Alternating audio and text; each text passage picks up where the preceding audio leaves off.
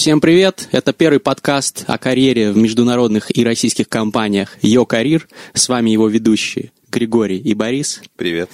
И сегодня у нас в гостях консультант из замечательной компании KPMG Роман. Рома, привет. Привет.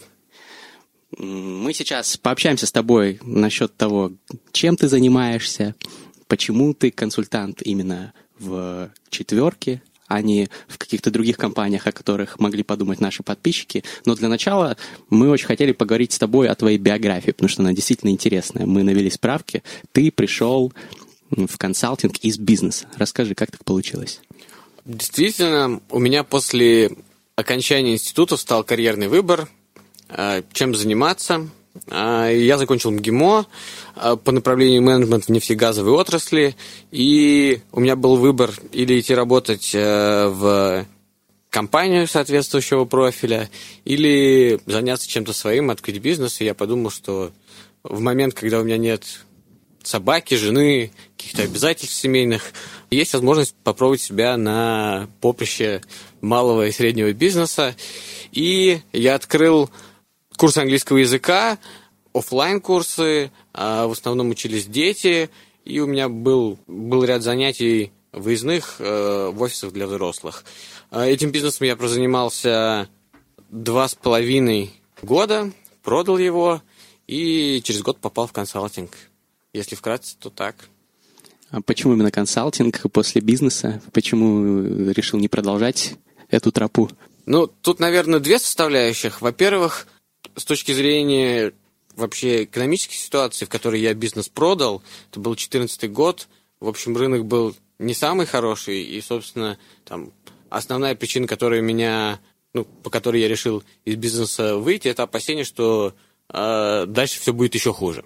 И почему именно консалтинг? Я подумал, что вот те проблемы, которые я решал на э, микроуровне, там, как привлечь новых студентов, да, как привлечь новых клиентов, какие продукты я им могу предложить. Консалтинг это, в принципе, то же самое, только на более высоком уровне. То есть такая же работа, но уже не для э, компании с, там, с персоналом из 5-6 человек, а для компании с персоналом из 5-6 тысяч человек и больше, и больше. Очень будет интересно, кстати, провести параллель потом, когда мы будем говорить о проектах, над которыми ты работаешь э, в KPMG и той работой, которой ты занимался, имея свой бизнес. А почему именно KPMG? Вот ты принял решение продать бизнес и наверняка думал над тем, куда именно пойти. Э, наверняка не только четверка, в принципе, как пул компаний были у тебя на виду, а, какие были варианты, какие опции, и да, куда ты вообще стремился? Ну, на самом деле, я рассматривал для себя все варианты консалтинга, да, которые у нас есть на рынке. То есть консалтинг был такой основной? Да, да, то есть как бы приоритет был попасть в консалтинг, и именно в менеджмент консалтинг, там, не в какие-то узкоспециализированные истории. И KPMG была первой компанией, которая сделала мне офер среди тех, с кем я общался в тот момент – и я решил туда пойти. Угу. И э, подавался ты только, только в KPMG, соответственно? Нет, я подавался во все компании, которые там занимаются консалтингом.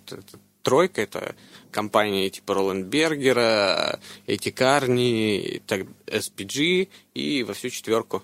И, собственно, вот KPMG это были первые компании, которые мне сделал офер. А если сравнивать отбор а, в разные компании, вот ты проходил в тройке отбор, в там second tier, да, э, э, фирмы, и вот в четверку.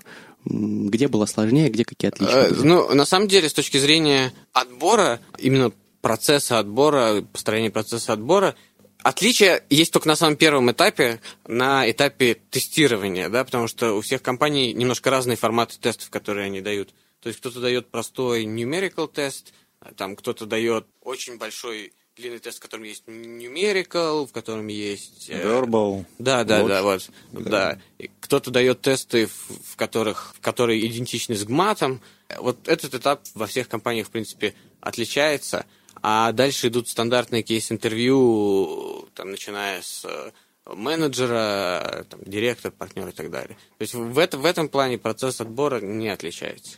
А сколько по времени он занял? Помнишь, нет?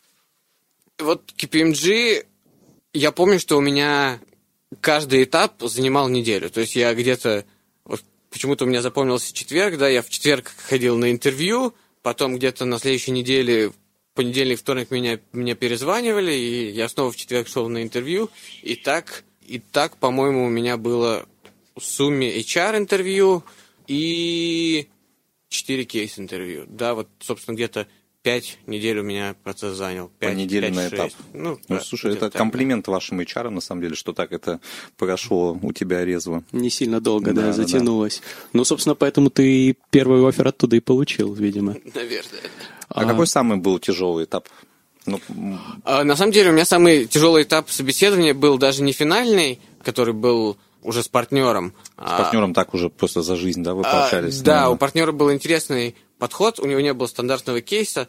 Мы просто с ним разобрали ситуацию, он меня спросил, а вот если бы ты сейчас пошел открывать свой бизнес, чтобы ты открыл, и, и вот мы говорили с ним об этом, там какие-то так- такие вещи обсуждали. Самое сложное у меня интервью было перед партнером, когда я не понимал реакции своего интервьюера. Это был старший менеджер нашей практики, и он, в принципе, ну, я с ним дальше работал, он достаточно такой скупой на эмоции человек, и я говорил, и я не понимал, э, там, Кивков, как- кивков в свой адрес ты не видел, Нет, да? ничего не видел Понятно. свой адрес. Покерфейс. Да, и в какой-то момент он сказал, ну, все, если у тебя есть вопрос, вопросов нет, встал и ушел. И я подумал, что в тот момент как-то... э, я- Что-то идет не так, да? Да, что что-то я сделал не так, потому что, ну, вопросов у меня действительно к нему не было, каких-то задать, но как-то так все это резко, мы с ним сидели, обсуждали, кейс решали, да, и потом все это так резко закончилось, и я был, я решил вот в тот, в тот момент, что я провалился. Ну, оказалось, что это, в принципе, специфика человека, он такой. Мгм. Ты с ним после этого общался еще? Да, на самом деле я с ним же, с ним же делал свой первый проект в KPMG. О, как раз будет вопрос у нас об этом. Но сначала, наверное, про то, как ты готовился, потому что это тот путь, который проходят многие наши подписчики. Расскажи, сколько заняла подготовка и что помогло тебе достичь успеха. Сложно сказать, что мне помогло достичь успеха. Ну, Ка- Я думаю, что тут, в принципе, практика. На самом деле, кейс-интервью — это такая вещь, которая, у которой есть две составляющие. Это есть там природный ум, логика и так далее, без которого ты, в принципе, в консалтинг не пройдешь и как бы кейс-интервью не решишь. А вторая часть — это техника, практика. Э, Нет, я имею в виду именно там сам процесс решения Мгм. кейса, А, не, не фит-часть, да, а процесс решения кейса. Это практика. И я готовился я, к сожалению, сейчас не помню. Есть какой-то сайт, на котором можно найти себе собес... ну, как бы собеседников. Кейс-партнера? Да, кейс-партнеров. Не российских, а вот именно иностранных. Я, к сожалению, название сейчас уже не помню. Что-то связанное с э, Виктором Ченгом, насколько я помню, есть. Э, я думаю- Нет, нет, это не сайт Ченга. Да, у Ченга на сайте, насколько я помню, можно там просто купить э, подготовку с, там, с кем-то из его э, да, учителей. Ну, неважно. А это, думаю, что- это, ну, в общем, ты бесплатно, да, нашел себе А, партнеров н- или платно? Нет, там, там, там платится какой-то фи за подписку. Понятно. А, И там на время тебе предоставляют возможность среди там пула таких же ребят, которые го- готовятся в консалтинг по всему миру, а, там выбрать, сконтачиться, и потом вы обмениваетесь скайпами и созваниваетесь готовитесь. А в России с кем-то ходил в какие-то кейс-клубы? Э, Нет, я, если честно, даже... Не тусовался да, с этими ребятами. да. Ну, понятно. Ну, и сколько заняло по времени это все? Сколько ты кейсов решил? Ну, мне кажется, что кейсов было порядка 30, да, которые я решил. Ну и по времени, соответственно, 30 умножаем на 2 часа, да, стандартный. Получается 60. А к тестам э, как ты готовился специально? А, К тестам готовился по учебнику Джимата, который я пошел просто в дом книги на Арбате, спросил, где у вас подготовка к Джимату, взял учебник по Джимату, прорешал один раз, и, в общем, на этом моя подготовка закончилась к тестам. Когда ты понял, что пора уже вот подаваться, хватит готовиться? Потому что это проблема многих карьеристов, которые хотят попасть в консалтинг, что они вот не могут остановиться, все еще сомневаются в своих силах, долго, долго готовятся и не подаются. Ну, тут вопрос, э, сколько у вас есть свободного времени, наверное. Ну, на мой взгляд, порог, на котором уже можно идти общаться на интервью, это где-то там в районе 25 плюс кейсов. Уже как бы можно начинать. Лучше, конечно, больше, но, в принципе, уже порог, порог какая-то техника нарабатывается. Соответственно, смотрите, сколько у вас есть свободного времени, да, и исходя из того, что там как минимум процесс от подачи занимает, ну, как бы до первого звонка тебе занимает неделю, плюс там тестирование, плюс HR-интервью, вот у вас есть лаг 2-3 недели, и если у вас полностью время свободно, то считайте, сколько вам потребуется времени, и исходя из этого подаетесь. Закладывая, что есть еще две недели на подготовку как минимум. Короче, да, чтобы попасть, нужно много практиковаться. Мы это поняли. Помнишь свой первый день, как ты пришел в KPMG? Вот ты получил офер, у тебя там выход в такую-то дату, ты да, я надеваешь помню... костюм и бежишь в офис своей мечты. А, да, я помню свой первый день, я проспал, опоздал, неплохо, неплохо опоздал, ты начал карьеру. Опоздал, опоздал на полчаса на... Ну, первым делом, когда ты приходишь, у тебя идет оформление документальное, первые ну, полдня ты, да, тач, там, получить ноутбук. Я пришел в Open Space, э, сел, и мне предоставили материал для изучения. Вот, на самом деле, первый день я потратил на то, чтобы... Прочитать брендбуки и все вот это Ну, вот, да. там не совсем брендбуки, там, там материалы, связанные с внутренними процедурами. Угу. Да. Окей. Как коллеги тебе показались с самого начала? Меня вот удивило, на самом деле, что все общаются на «ты». То есть как я говорил, у меня до этого были там курсы английского языка, на, который, на которых занимались в основном дети, которые называли меня Роман Андреевич. И я, в принципе, считаю, что как бы старших нужно называть по имени-отчеству, а тут меня подводит, говорит, вот, типа, глава нашей практики и на «ты». И мне вот это было сложно, вот такое у меня впечатление создалось. Это такой первый момент. И второй момент, меня удивило, насколько все, в принципе, отзывчивые и готовы тебе помочь. То есть я не особо понимал, что нужно делать, да, там какие-то... Ну, но коллеги готовы, в принципе, на любой вопрос помочь, объяснить. То есть вот это меня удивило, да, это угу. второй момент, который удивил. Тебе дали какого-то ментора с самого начала работы? То есть старшего товарища по работе, который, к которому ты можешь подходить, задавать любые вопросы, профессиональные или личные, которые будут тебя коучить? У нас, как бы, вот с точки зрения он у нас называется не ментор, он у нас называется бати, как друг, да, да там угу. в первый день назначают там коллегу, который тебе показывает, рассказывает, знакомит со всеми, и э, к нему можно обратиться по вопросам там более житейского характера, да, там, как выжить? да, да, да, да. А с точки зрения рабочей, да, у меня на первом же проекте был старший консультант, которого, которому меня отдали в обучение, и там я ему очень благодарен. Многое из того, что я умею, это вот именно он меня научил. Ну смотри, вот ты пришел на работу, тебе дали пару дней, там, грубо говоря, на раскачку, все понять, угу. почитать, познакомиться с людьми. Как быстро ты прыгнул в, э, скажем так, консалтинговый поезд, когда случился твой первый проект? А, я пришел 20, то ли 22, то ли 23 декабря, угу. и вот процесс до праздников я занимался какими-то внутренними задачами, не консалтинг, ну вот именно какими-то там внутренними задачами. 10 или 11 января я прихожу на работу, и у меня в почте приглашалка на встречу в 11 утра, и вот там 10 или 11 января, сейчас уже не помню, начался мой консалтинговый проект. То есть ты отдохнул на праздниках? Ну да, у меня были, было время подготовиться, акклиматизироваться. Это был последний, да, твой Новый год, когда ты был свободный, видимо.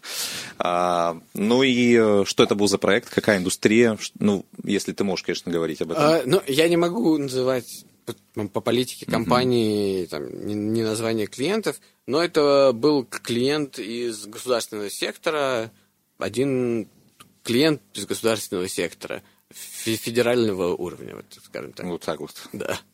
Солидно. А скажи, как у вас вообще устроено, потому что ну, в разных э, консалтинговых mm-hmm. компаниях по-разному, специализация? То есть э, стал ли ты сразу выполнять э, проекты в каком-то определенном секторе, там, скажем, госсектор или какой-то сектор экономики, или ты стал пробовать разные сферы? Ну, Отчасти я пошел в консалтинг, чтобы посмотреть, что еще происходит, да, какие есть э, сферы, и я успел поработать на разных проектах.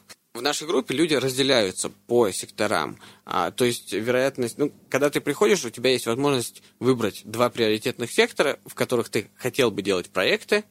Ты их выбираешь, они за тобой закрепляются, и дальше приоритетно, если есть возможность, то тебя ставят на эти проекты какой-то определенный сектор. Потому что многие люди приходят с бэкграундом, э, там, работы в какой-то индустрии и хотели бы или в ней развиваться, или наоборот, у нас есть кейсы обратные, когда люди приходят из банков, говорят, все, банки видеть больше не могу, давайте мне фарму и, и healthcare.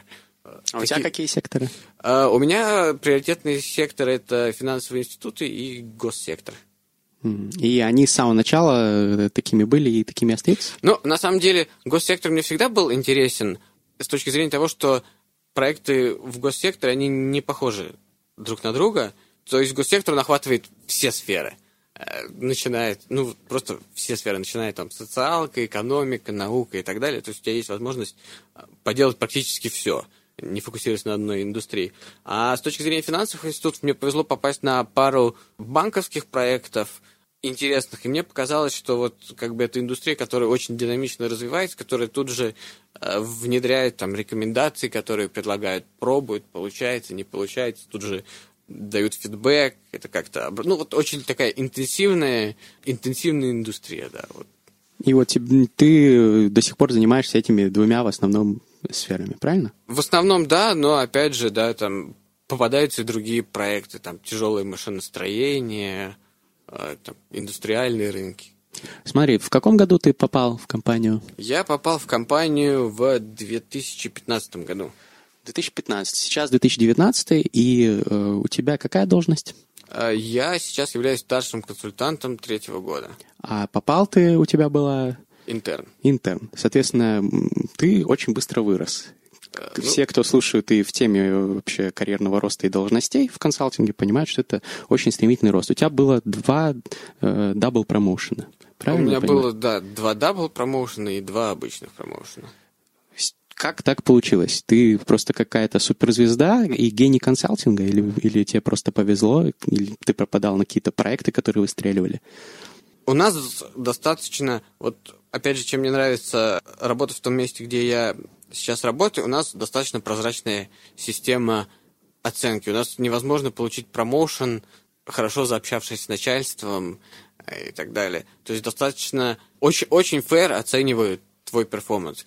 Если ты перформишь, если ты вкладываешься, если этот вклад приносит как бы ценность э, клиенту, если, если ты хорошо работаешь, ты получаешь промоушен. Если ты плохо работаешь, ты промоушен не получаешь. Как бы очень простой принцип. А можно который... детальнее, как происходит оценка? А, есть, э, есть формальный процесс оценки после каждого проекта заполняется специальная форма, в котором ну, у каждого грейда есть, есть набор скиллов, которому он должен соответствовать. Эта форма заполняется менеджером а, по итогам работы на проекте и выставляется оценка там, от 0 до 5.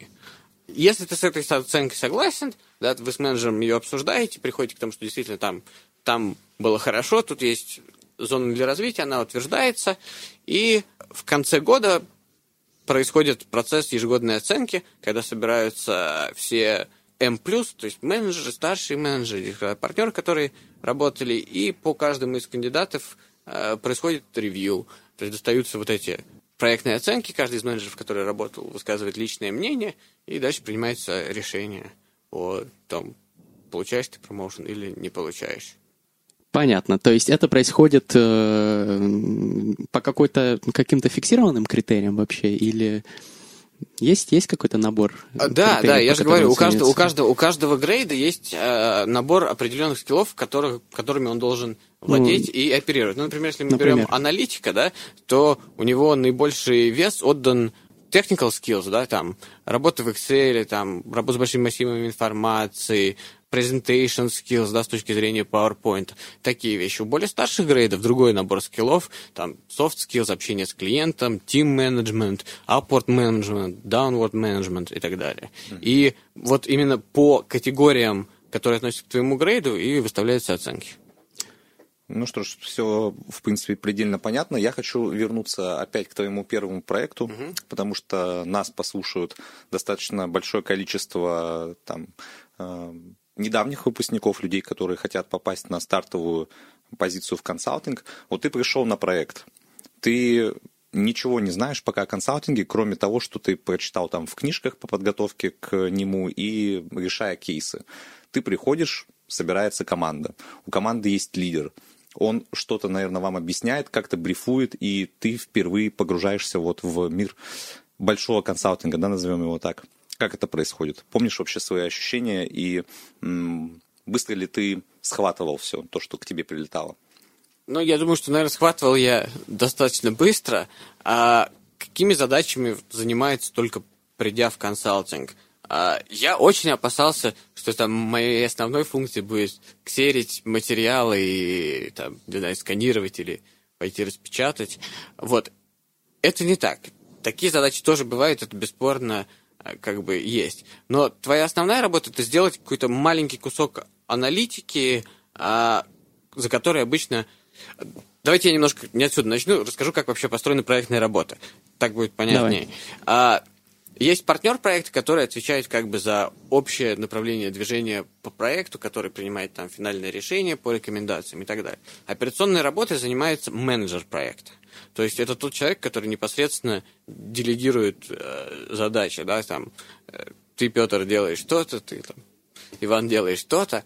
У менеджеров в, в команде есть старшие консультанты и аналитики. Ну, тоже разных годов, но а, там основная задача старшего консультанта это иметь какое-то направление работы. Да? Ну, условно говоря, если у нас задача разработка, разработка продуктовой линейки там, для банка, да, то старший консультант может выполнять, например, работу по разработке кредитных продуктов. Да? Обычно со старшим консультантом работает э, консультант или интерн, или их может быть там два консультанта и один старший консультант на один стрим, на одно направление работы. И вот задача старшего консультанта выстроить всю логику анализа и презентации этого анализа, то есть там задать рамки работы и как бы делегировать аналитические такие задачи более мелкого уровня аналитикам. И вот аналитики, приходя на проект, они этим занимаются. Например, э, там, какая-нибудь задача сделай обзор рынка там кредитных карточек в России, да, если это аналитик уже там второго-третьего года, то, в принципе, дальше уже детализации не требуется. Если это аналитик первого года, да, который только пришел, то старший консультант должен с ним сесть и объяснить ему, там, какие, какие разрезы он хочет, чтобы проанализировали, и как он хочет, чтобы это выглядело в результате э, на слайдах. То есть садится и проговаривает. Вот там, я хочу там, увидеть общее число кредитных карточек, я хочу увидеть то, я хочу увидеть то, ты можешь взять информацию отсюда, отсюда, отсюда, из таких источников, и в результате я хочу, чтобы ты сделал мне четыре слайда. Первый слайд такой, второй слайд такой, третий слайд такой, четвертый слайд такой. Собственно, у меня так и произошло. Я анализировал социально-экономическое положение нескольких городов, и вот я, как сейчас помню, эти три слайда, вот я должен был сделать три слайда по социально-экономическому положению городов. Я их очень долго переделывал, то есть как бы это работа, которая по идее должна была занять у меня ну максимум там день, да, я ее делал там два или три дня, много раз переделывал. Ну вот в общем да, это был мой первый таск на проекте. То есть у вас несколько аналитиков, как правило, на проекте, вы делаете разные задачи, потом менеджер вас собирает, сливает это все в едино в одну презентацию, вы что-то там показываете клиенту там на этапе... Дальше, дальше, дальше это согласуется с партнером проекта, ага. обсуждается, брейнстормится, опять там меняется, переделать.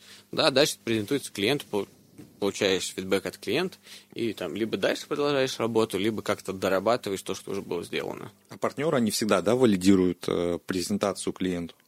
Естественно, партнер это человек, который несет полную ответственность э, перед клиентом за проект, и партнер в консалтинге это человек, который активно принимает э, участие в проекте. Это как бы не тот человек, который приходит, подписывает отчет, появляется два раза, когда он первый раз идет к клиенту говорить продавать проект, и второй раз, когда подписывает отчет. В консалтинге это немножко не так работает. То есть партнер, он присутствует на проекте в течение всего времени проекта, он не находится с командой постоянно как бы в переговорке, но у него проходят регулярные встречи с командой, там раз в два дня, раз в три дня, там, может быть, раз в неделю, в зависимости как бы от размера проекта, и, там, его интенсивности и так далее, и который как бы этот проект лидирует и также участвует с командой в обсуждении идей, дает свои идеи, оценивает наши идеи и так далее. Вот сейчас у меня, например, на проекте встреча с партнером э, происходит ежедневно.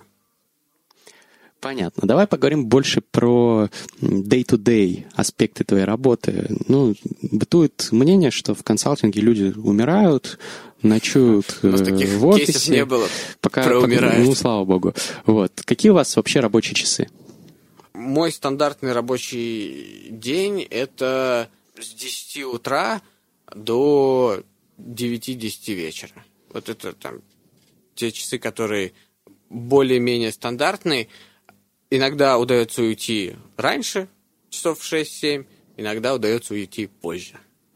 Сейчас, кстати, да, по восьмого мы записываем подкаст. Видимо, Романа там ждут все на работе. Он поедет после нас доделывать презентацию. А когда у тебя последний раз была консалтерская карусель? Для тех, кто не в курсе, это когда э, всю ночь человек работает, э, потом там едет там в душ, э, принимает, переодевается и возвращается на работу. Ну, такое случается, не часто, но такое случается, да. Наверное, последний раз у меня было такое, наверное, где-то, может быть, в ноябре-октябре. А, ну, то есть достаточно редко. Единственное, единственное, я предпочитаю все равно там полчаса-час поспать.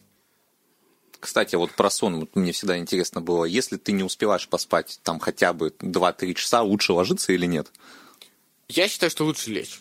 Что лучше лечь, там, часок подремать, и это все равно как бы станет, станет легче. По крайней мере, если, Морально. совсем, да, если совсем не спать, ты начинаешь немножко тормозить. А если там, ну, по моему опыту, на час-два прилечь, ну, даже на полчаса, там, 40 минут подремать, гораздо лучше.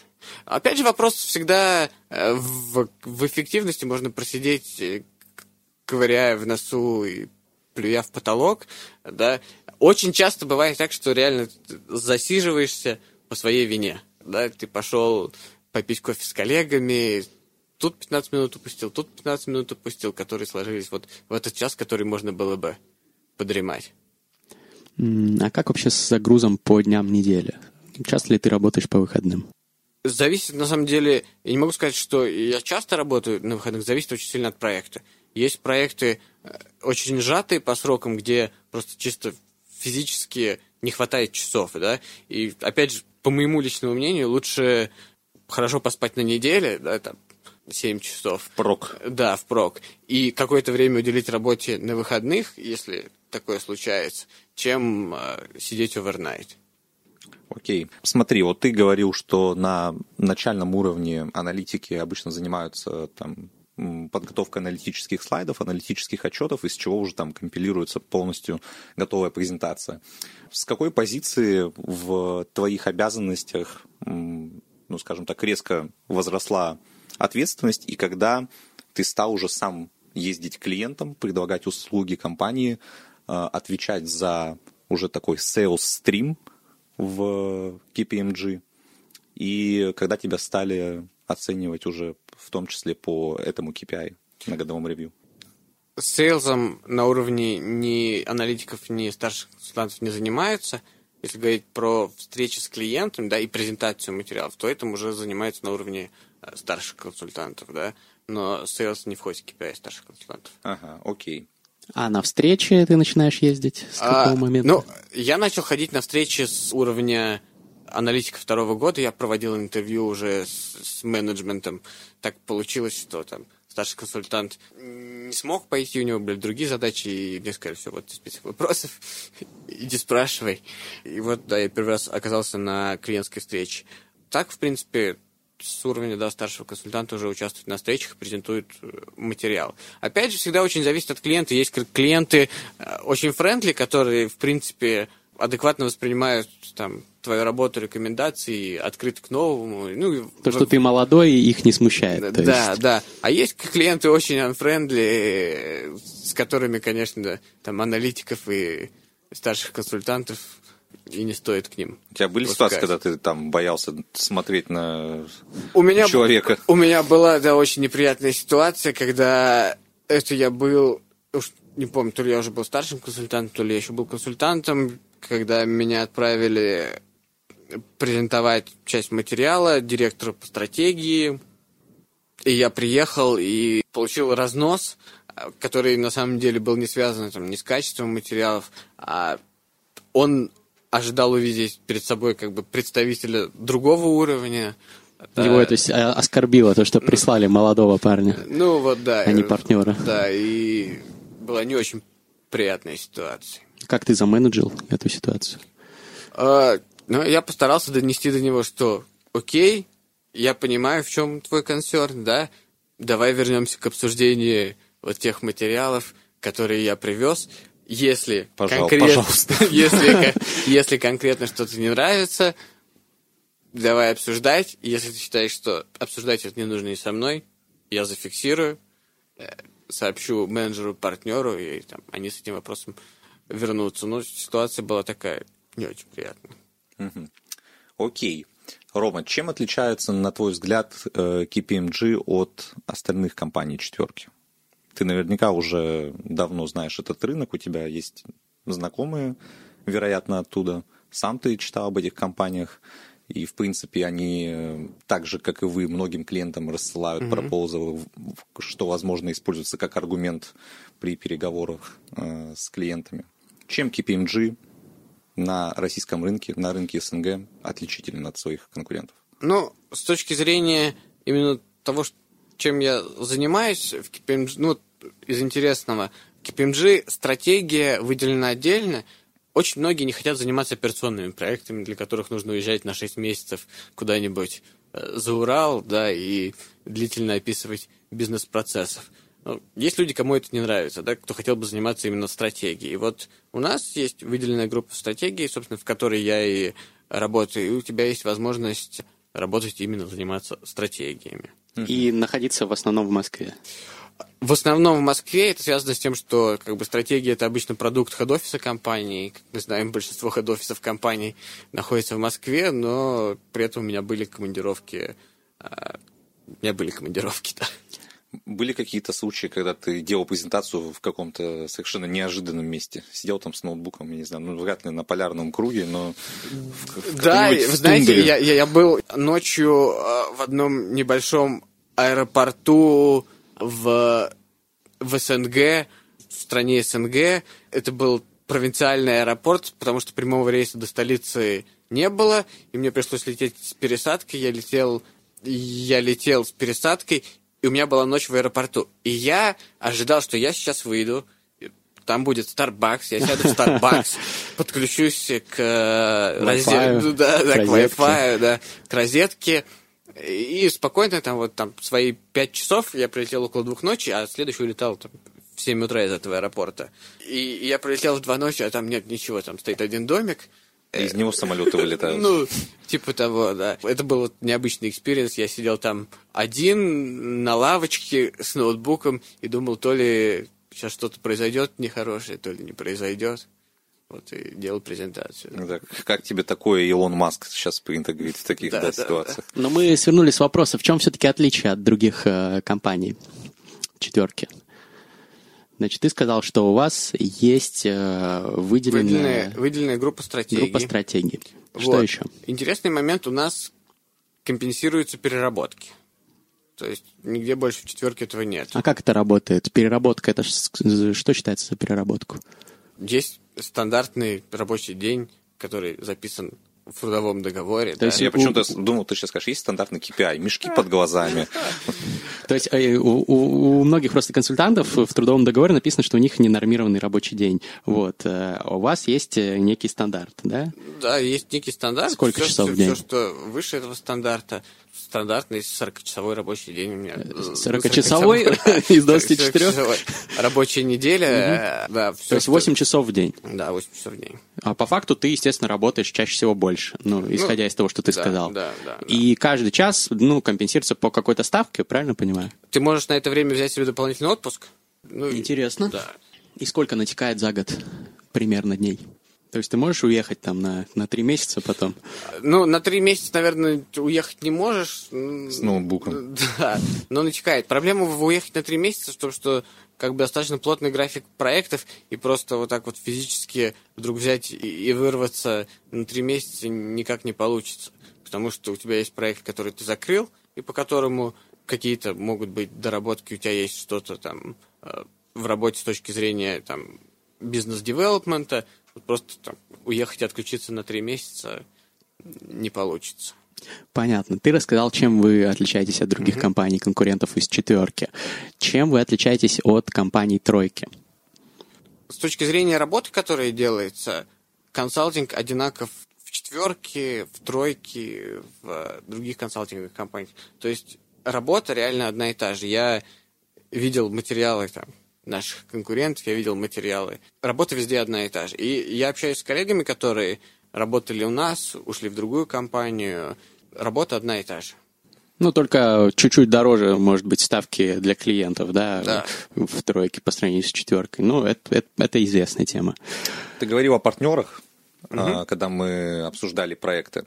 И справедливо отметил, что партнеры – это лицо, в принципе, бизнеса консалтингового. Есть ли какие-то вот особо звездные экземпляры в KPMG, вот, на которых ты смотришь и равняешься. Может быть, потому, как они говорят, как они одеты, как они тусят. Там приходит он и рассказывает, какие у него были выходные, как он общается с клиентами, как он менторит младших коллег.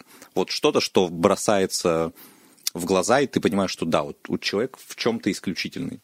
Я могу, например, рассказать про там своего партнера непосредственно, да, главу именно группы стратегии.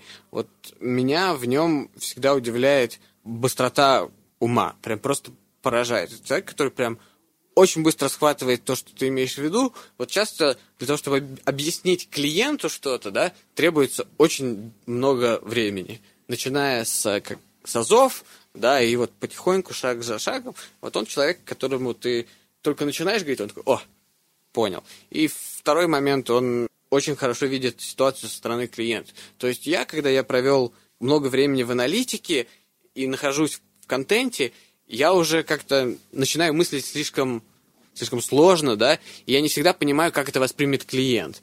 А он всегда очень четко видит ситуацию с точки зрения клиента, какую проблему клиенту необходимо решить, и как ему наиболее прозрачно это презентовать. Вот как бы такие две вещи, на которые ну, я стараюсь равняться.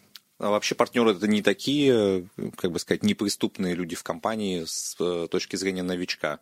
Вот ты пришел в компанию, ты можешь там забежать с радостным зеленым юным лицом в кабинет партнера, там, и сразу к нему на ты, будьте моим ментором, расскажите там, будь моим ментором, расскажи, как у вас тут дела делаются, там, то да все. Нет, партнер это абсолютно не неприступный человек в компании. Начнем с того, что там наши партнеры сидят в open space, у них там есть свои столы, да, и так далее, но, в принципе, они сидят вместе со всеми, ты можешь в любой момент подойти там и интересующий э, интересующий тебя вопрос обсудить. С точки зрения менторства, да, и открытого диалога, да, ты всегда можешь подойти, попросить фидбэк, да, там, каких-то сложностях спросить, поговорить и так далее. А с точки зрения именно длительного менторства, наверное, там для новичка, для аналитика партнер не самый хороший кейс, потому что партнер все равно не видит напрямую работу аналитика. То есть аналитик репортит старшему консультанту, старший консультант менеджеру. Вот как бы менеджер видит работу аналитика day-to-day, да, партнер day-to-day это... Слишком много звеньев, да, между Да, да, не видит, поэтому там с точки зрения именно менторства, наверное, для аналитика лучший вариант это кто-то менеджер или там старшего менеджера.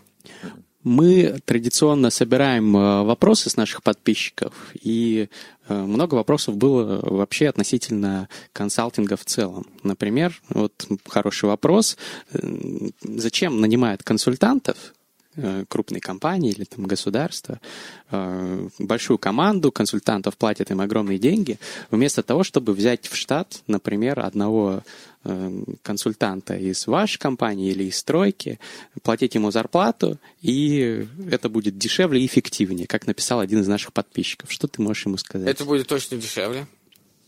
Это не будет эффективнее.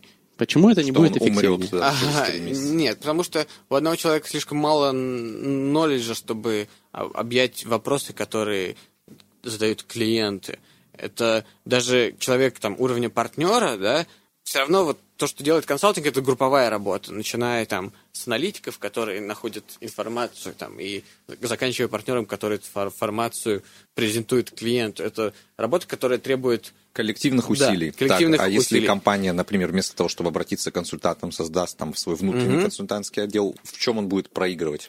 В том, что задачи, которые решают консультанты, они очень часто отхок, да, это проблемы, которые возникают, и этот отдел, он просто будет не задействован Мгм. все Вот время. да, Поэтому, это да, к консультантам обращаются, когда есть проблема и необходим knowledge, чтобы ее решить. А вот есть же компании такого масштаба, когда параллельно ведутся десятки проектов. Наверняка большинство госкомпаний. Почему бы им тогда не сделать такой отдел? На самом Наверное, деле, проблема отдел... в том, а- что они не будут специализироваться, да, в конкретных э, В- областях. Ну, это во-первых, да, то есть в том же консалтинге есть стратегия, есть операционка, да, операционка делится тоже, там, стратегия, стратегии делятся на свои стратегические продукты, операционка делится на свои операционные продукты. Тоже есть специализация, и решать какую-то конкретную проблему, да, лучше обратиться к людям, которые эту проблему уже решают. Первый момент. Второй момент. Действительно, во всех крупных компаниях обычно есть отдел стратегии, который работает частично как in-house консалтинг, но отдел стратегии, он, опять же, он маленький, у него не будет хватать ресурсов решить там какую-то глобальную задачу. И по... Либо глобальную, либо там задачу от хок, которая требует компетенции. И вот в этих случаях тогда э, зовут консультантов. Да, Ром, скажи, пожалуйста, какие вот особо интересные практики есть у KPMG в СНГ, которые бы ты выделил? Ну вот, если говорить непосредственно про менеджмент консалтинг, да, э, у нас есть э, стратегия, у нас есть operational excellence, у нас есть IT advisory, у нас есть treasury, Digital, наверное, что- Digital, ну, Digital частично входит в IT advisory, плюс есть группа Digital внутри стратегии, например, которая занимается этими, этими проектами. Есть отдельно практики по риск по риск консалтингу, там, financial risk consulting и так далее. То есть, в принципе, а, если вы видите себя в чем-то узкоспециализированном, то можно всегда себя в чем-то узкоспециализированном найти.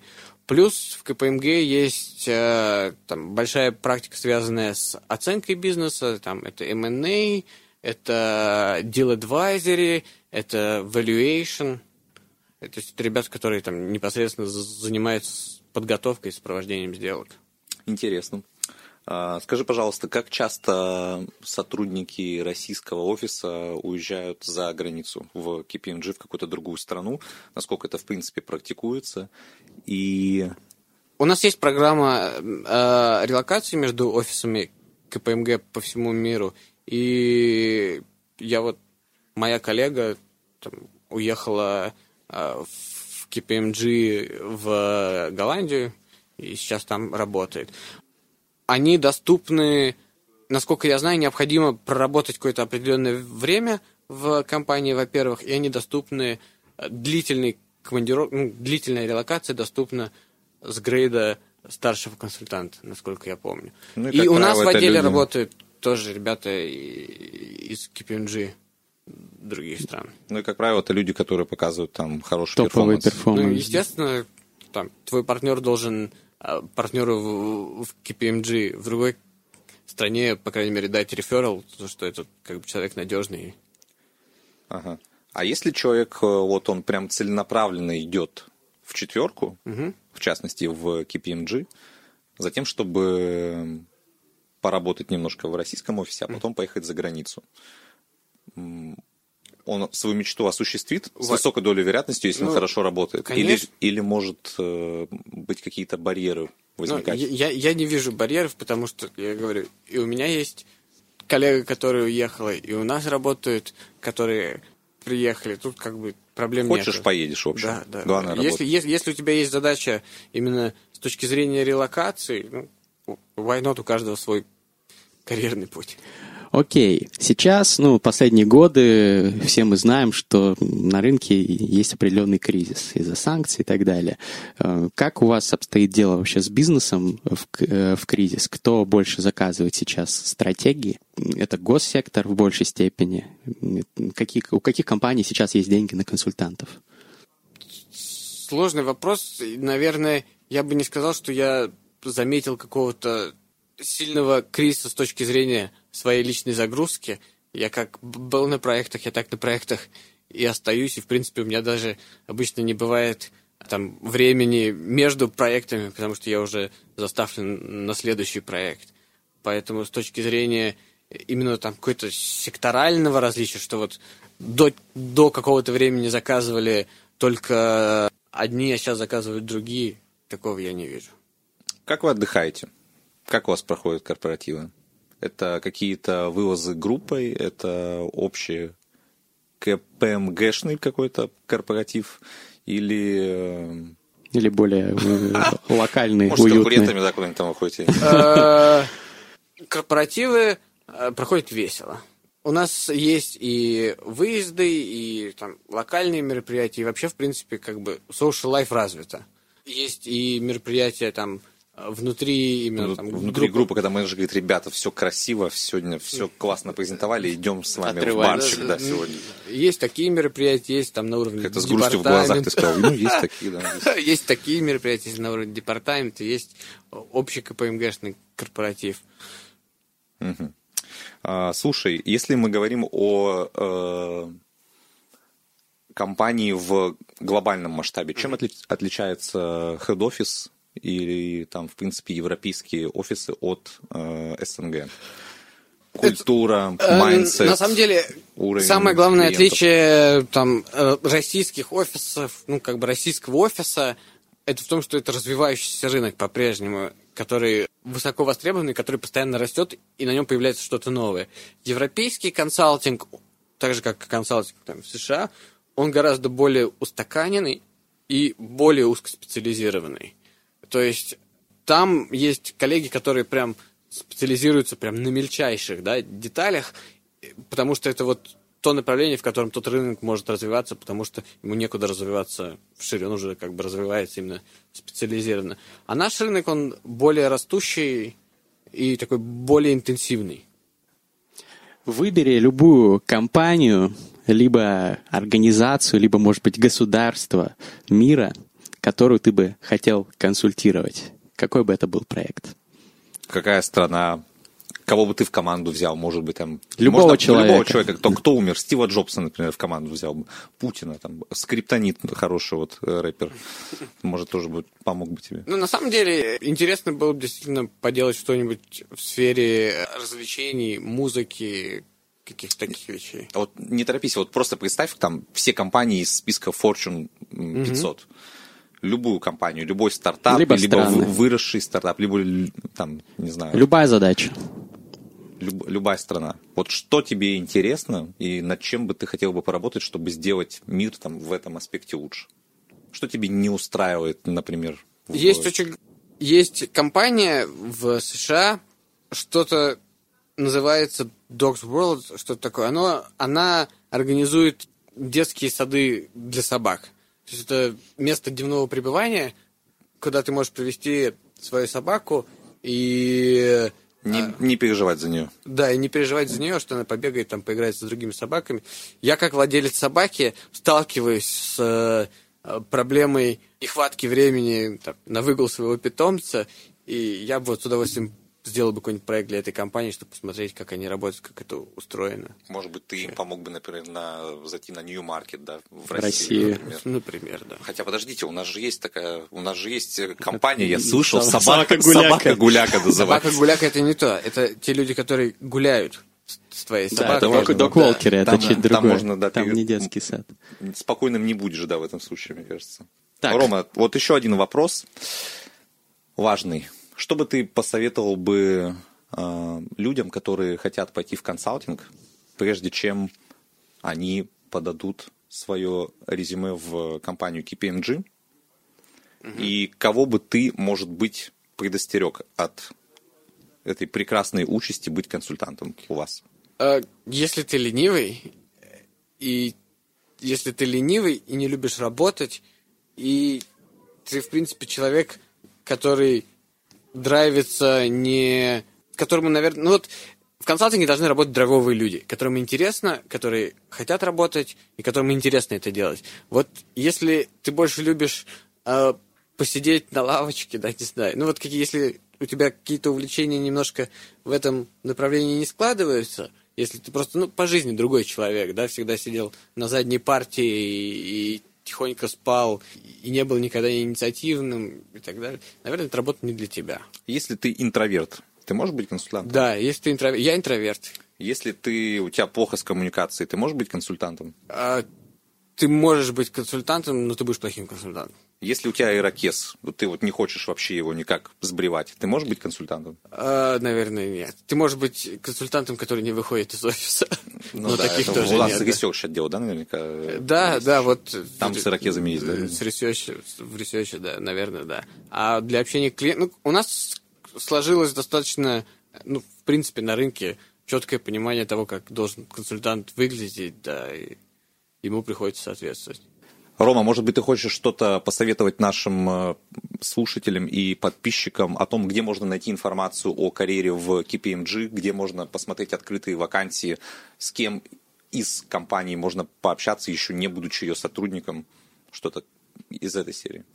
Компания представлена во всех соцсетях, ВКонтакте, в Инстаграме. Вы можете написать, даже можете написать туда мне, коллеги передадут. А, Есть официальный сайт компании, там есть вкладка с карьерами. Кроме того, мы проводим карьерные мероприятия в университетах. Вот буквально там какое-то время назад я был в Вышке, поэтому приходите на наши карьерные мероприятия или пишите нам, познакомимся лично.